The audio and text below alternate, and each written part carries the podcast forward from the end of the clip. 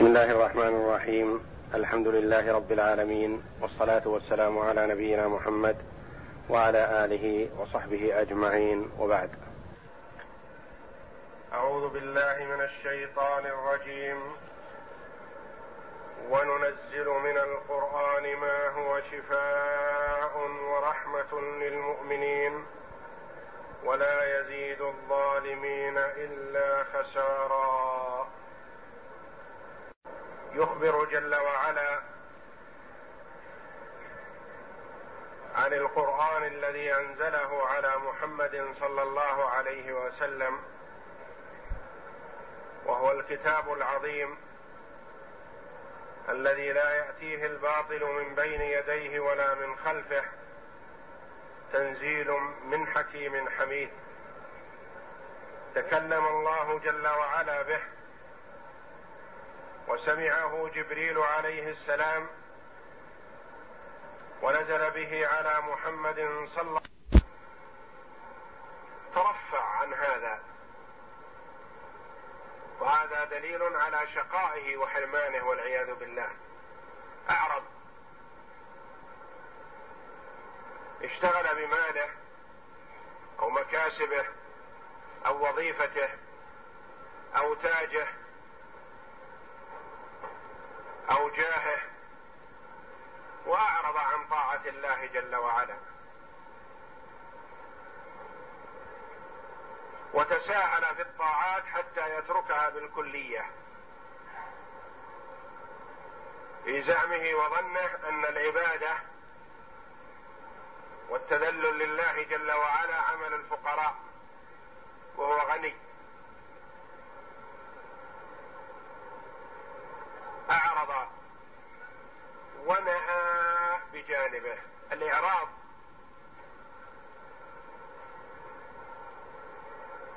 يراد به عدم الإقبال على الشيء وإنما إعطاؤه عرض الوجه يميل عنه. لا يقبل عليه وإنما يصرف وجهه عنه. يعني أعرض عن طاعة الله. لا يقبل على الأعمال التي يحبها الله وإنما يعرض عنها. ونأى بجانبه. ما كف الإعراض القليل وإنما هناك بعد عن الطاعة كثير. ونهى أبعد بجانبه. انصرف انصرافا كليا لا التفاتا بسيطا وإنما اعراضا كاملا مع البعد عن الطاعة. ونأى بجانبه وإذا مسه الشر إذا أصيب بمصيبة بفقد مال أو بفقد بصر أو بفقد سمع أو بفقد عضو من أعضائه.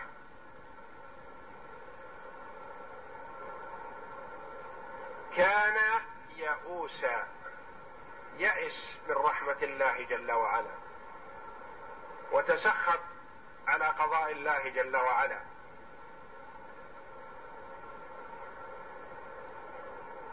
وأصابه اليأس والقنوط من رحمة الله. ما يأمل أن تعود له حالته السابقة أو أن يعوضه الله جل وعلا عن المال الذي فقده أو أن يرد إليه بصره أو أن يرد إليه سمعه أو أن يعافيه مما ابتلاه به. لا يأمل في هذا. عنده يأس وقنوط والعياذ بالله. لأنه ليس في قلبه إيمان وثقة بالله جل وعلا.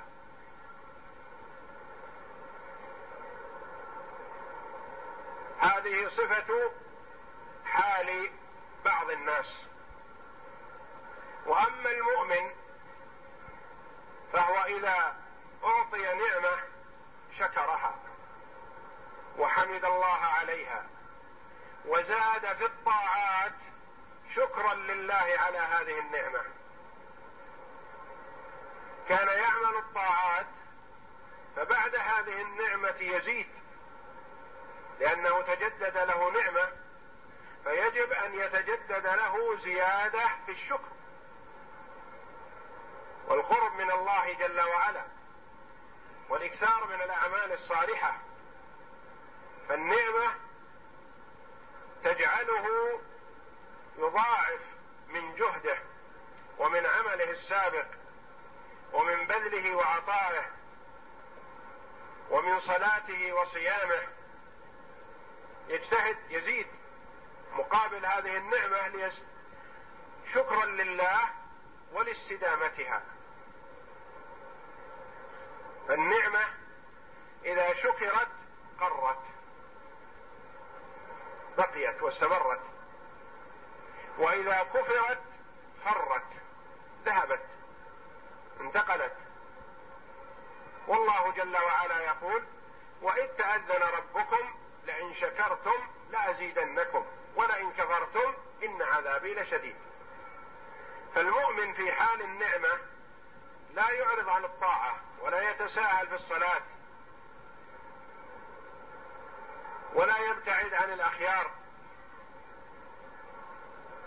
وإنما يزيد من عمله الصالح.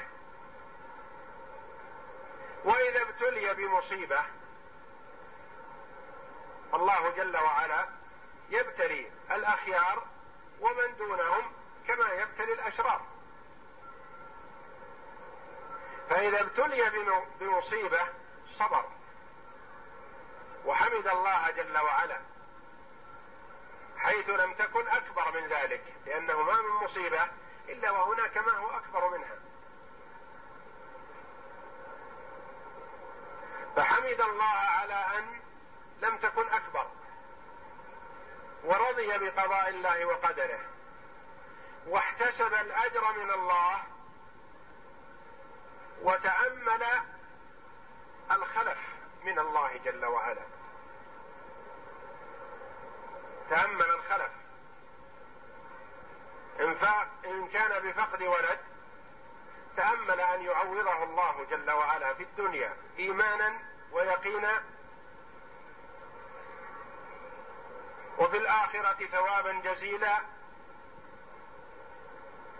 وقد يعوضه عن الولد الذي ذهب بأولاد آخرين. وكذلك المال وغيره. وإن كان بفقد حاسة من حواس سمع أو بصر احتسب.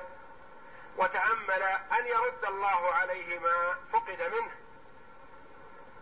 فهو في حال رجاء وحسن ظن بالله. واحتساب للثواب.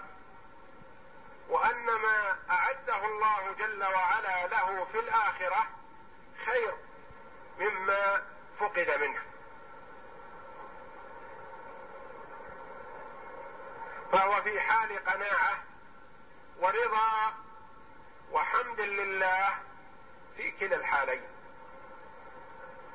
كما ورد في الحديث عجبا لأمر المؤمن إن أمره كله له خير. إن أصابته سرا فشكر كان خيرا له. وإن أصابته ضرا فصبر كان خيرا له وليس ذلك لأحد إلا للمؤمن.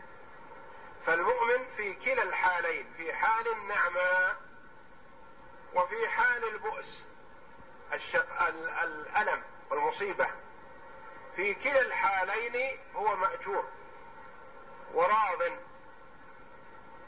ومطمئن الخاطر والبال بخلاف حال الله الذي وصف الله جل وعلا حاله بقوله وإذا أنعمنا على الإنسان أعرض ونأى بجانبه. وإذا مسه الشر كان يئوسا. وكما قال الله جل وعلا في الآية الأخرى فلما كشفنا عنه ضره مر كأن لم يدعنا إلى ضر مسه. وقال في الآية الأخرى فلما نجاكم إلى البر أعرضتم. كما تقدم قريبا.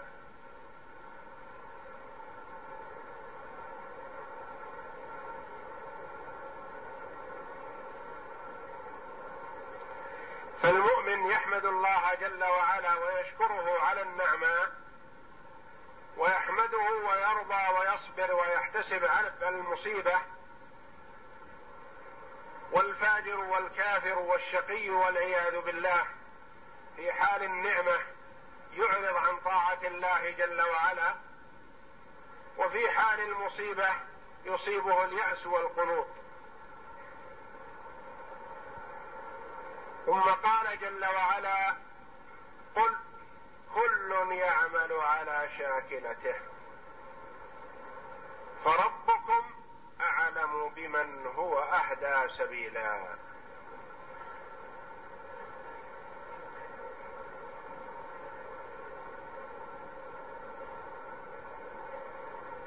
هذا أمر من الله جل وعلا لعبده ورسوله نبينا محمد صلى الله عليه وسلم بأن يقول للمؤمنين والكفار.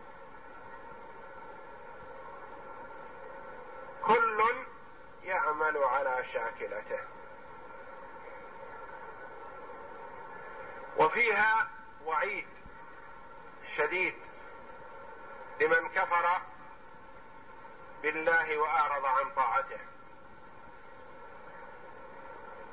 بأن الله جل وعلا مطلع عليه يعلم حاله لا يخفى عليه شيء من أمره.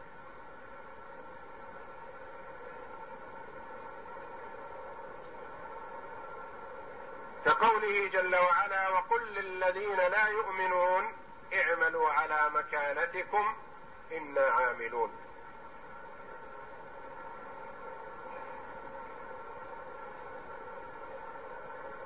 قل كل يعمل على شاكلته شاكلته على حاله التي تناسبه وعلى ما يرضاه لنفسه أو على حاله أو على دينه أو على طريقته.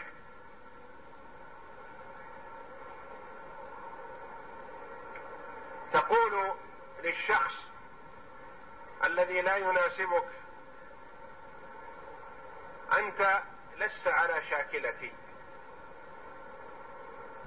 أنا طريقتي تختلف عن طريقتك.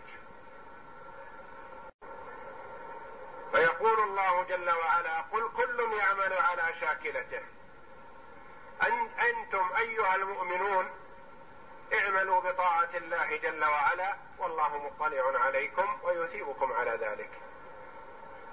وأنتم أيها الكفار الفجار اعملوا على طريقتكم والله جل وعلا مطلع عليكم وهو لكم بالمرصاد.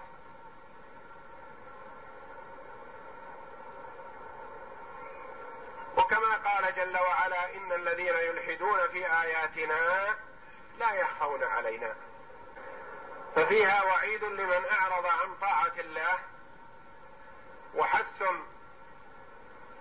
لمن أقبل على طاعة الله بأن يزيد من الأعمال الصالحة فالله جل وعلا عالم به مطلع عليه يثيبه على ذلك. قل كل يعمل على شاكلته فربكم إلزام لهم بأن الله جل وعلا هو ربهم. وإن أعرضوا عن طاعته فهو ربهم جل وعلا. وهو رب العالمين. هو رب المؤمن ورب الكافر والفاجر. فهو الذي ربى خلقه بالنعم. ونعمه متوالية متتالية على عباده. فربكم أعلم بمن هو أهدى سبيلا. الله جل وعلا مطلع.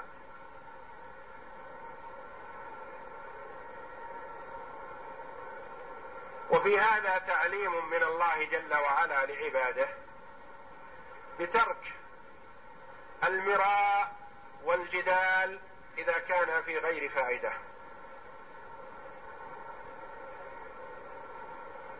إذا ايست من صاحبك دعوته ثم دعوته ثم دعوته ثم ايست منه قلت الله أعلم بحالي وحالك. مردي ومردك إلى الله. إلى الله مرجعنا جميعا. فربكم أعلم بمن هو أهدى سبيلا. أنحن أم أنتم؟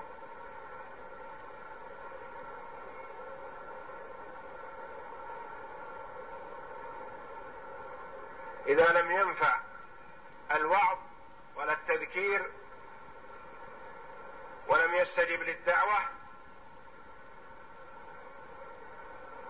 فتوعده بعلم الله جل وعلا واطلاعه عليه وأنه لا يخفى على الله من أمره شيء.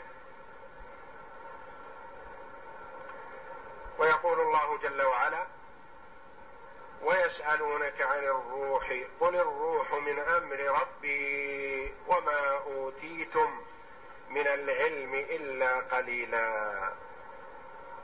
ويسألونك عن الروح يقول عبد الله بن مسعود رضي الله عنه مر النبي صلى الله عليه وسلم على جماعة من اليهود فقال بعضهم لبعض سلوه عن الروح وقال بعضهم لا تسألوه فيسمعكم شيء تكرهونه تفتضحون به. فعزموا يقول فسألوه عن الروح فقالوا يا محمد ما الروح؟ يقول فما زال متوكئا على العسيب الذي كان بيده عليه الصلاة والسلام. قال فظننت أنه يوحى إليه فقال ويسألونك عن الروح قل الروح من أمر ربي وما أوتيتم من العلم إلا قليلا. وفي حديث آخر أن كفار قريش أرسلوا إلى اليهود. قالوا إنكم فقال اليهود سلوه عن الروح. فجاء المشركون يسألون النبي صلى الله عليه وسلم عن الروح فأنزل الله جل وعلا ويسألونك عن الروح قل الروح من أمر ربي. وما أوتيتم من العلم إلا قليلا. لأن كفار قريش قالوا لليهود أنتم أهل علم. فأراد الله جل وعلا أن يبين أنه ليس عندهم من العلم إلا الشيء اليسير.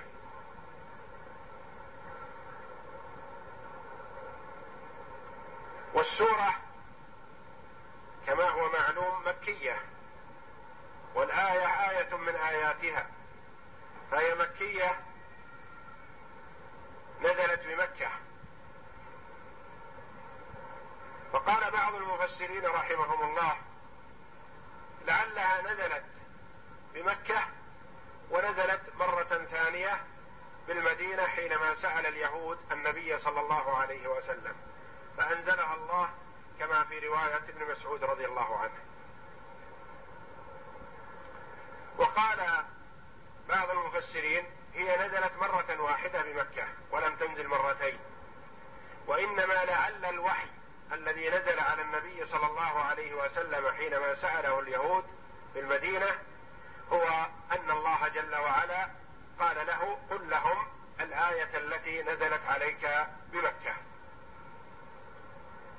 فأجابهم بالآية التي نزلت سابقا بقوله جل وعلا ويسألونك عن الروح قل الروح من أمر ربي. وهذا فيه رد على من يتعنت في الأسئلة. فاليهود عليهم لعائن الله. يريدون التعجيز والتعنت في سؤال النبي صلى الله عليه وسلم. وإلا فهم يعرفون ويعلمون علما يقينيا أنه رسول الله صلى الله عليه وسلم. وأنه يأتيه الوحي من السماء.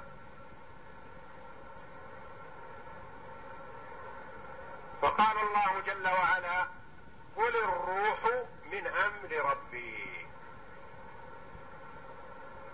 ما المراد بهذه الروح المسؤول عنها؟ قيل المراد بها الروح التي في الحي في الإنسان الحي. كيف هي؟ تكون فيه الروح فيتحرك ويعمل ويفكر تسحب منه الروح يكون جثة هامدة لا يتحرك. ما هذه؟ التي تنتشر في جسمه فتكسبه الحيوية والقوة والنشاط والعمل فإذا سلبت أصبح خرقة جثة. فيسألون عن هذا. وقيل المراد الروح جبريل عليه السلام. وقيل المراد عيسى عليه السلام. وقيل أقوال كثيرة أن الروح خلق من خلق الله ليسوا بجن ولا إنس. والأقرب والله أعلم أن المراد الروح التي في الإنسان الحي. يسألون عن حقيقتها. وما هي؟ فأجابهم الله جل وعلا بأنها أمر لا يعلمه إلا الله. لم يطلع الله جل وعلا على حقيقتها أحد من خلقه. فقال قل الروح من أمر ربي. سر من أسرار الله جل وعلا. وهذا بيان وإظهار لعجز الإنسان. وأنه شيء فيه وفي نفسه. يعجز أن يدرك حقيقته.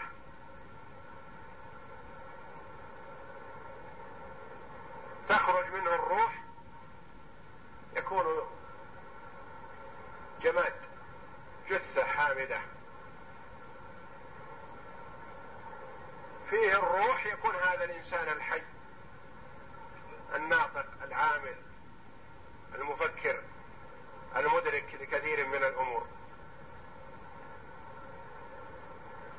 فإذا كان لا يدرك هذا الشيء في نفسه ففي غيره وما هو بعيد عنه وما غاب عنه من باب أولى.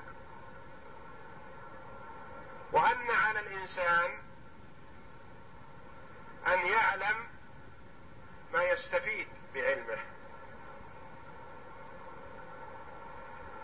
يسأل عما لا يعنيه وكما قال عليه الصلاة والسلام من حسن إسلام المرء تركه ما لا يعنيه. شيء لا يعنيك لا تدخل نفسك فيه.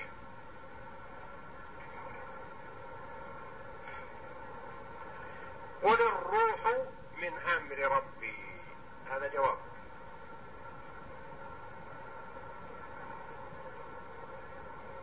ولوم لهم.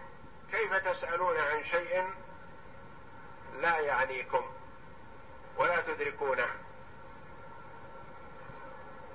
وتعرفون أن هذا أمر لا يدرك. لأن اليهود يعرفون ذلك. مما علموا من العلم.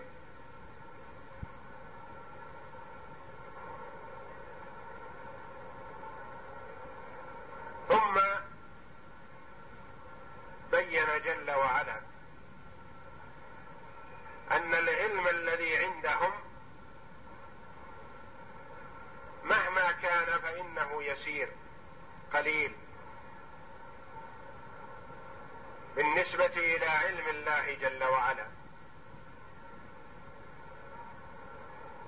هم يتبجحون ويتعاظمون على المشركين والمشركون يعظمونهم.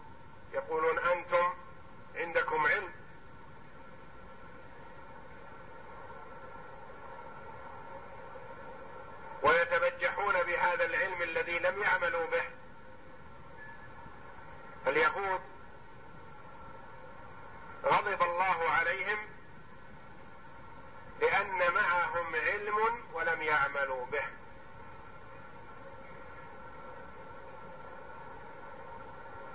فعندهم العلم الذي في التوراة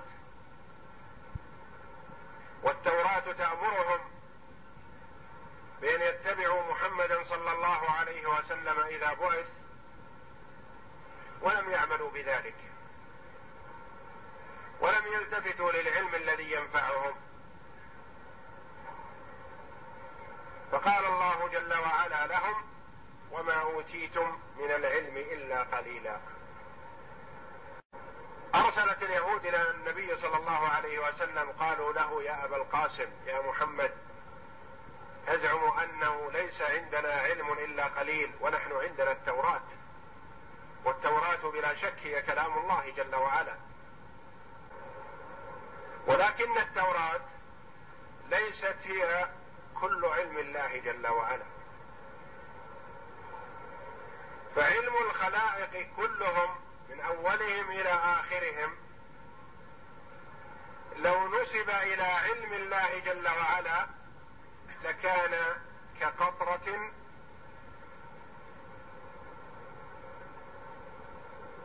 ينقرها طائر من بحر عظيم.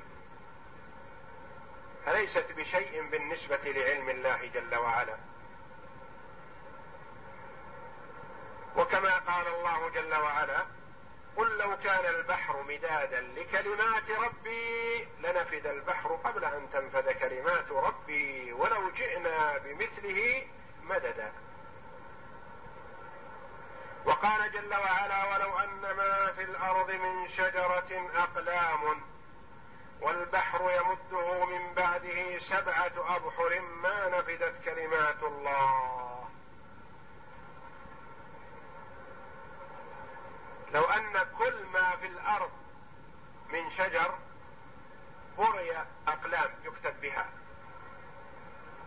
والبحار كلها جعلت حبر لهذه الأقلام.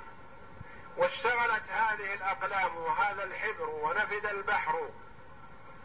ونفدت الأقلام. لحصل هذا قبل أن ينفد علم الله جل وعلا. وكما قال الخضر لموسى عليهما السلام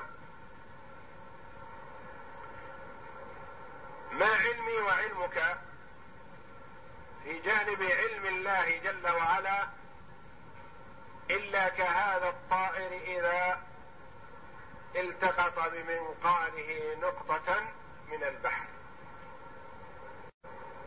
فلهذا قال الله جل وعلا لليهود الذين يتبجحون بهذا العلم ولم يعملوا به وما أوتيتم يعني ما أعطيتم من العلم إلا قليلا.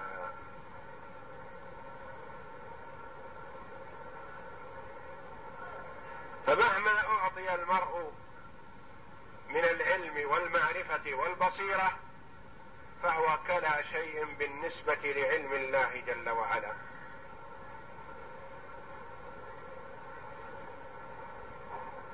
فلا يتبجح ولا يترفع ولا يتعاظم بما عنده لأنه شيء يسير بالنسبة لما عند الله جل وعلا.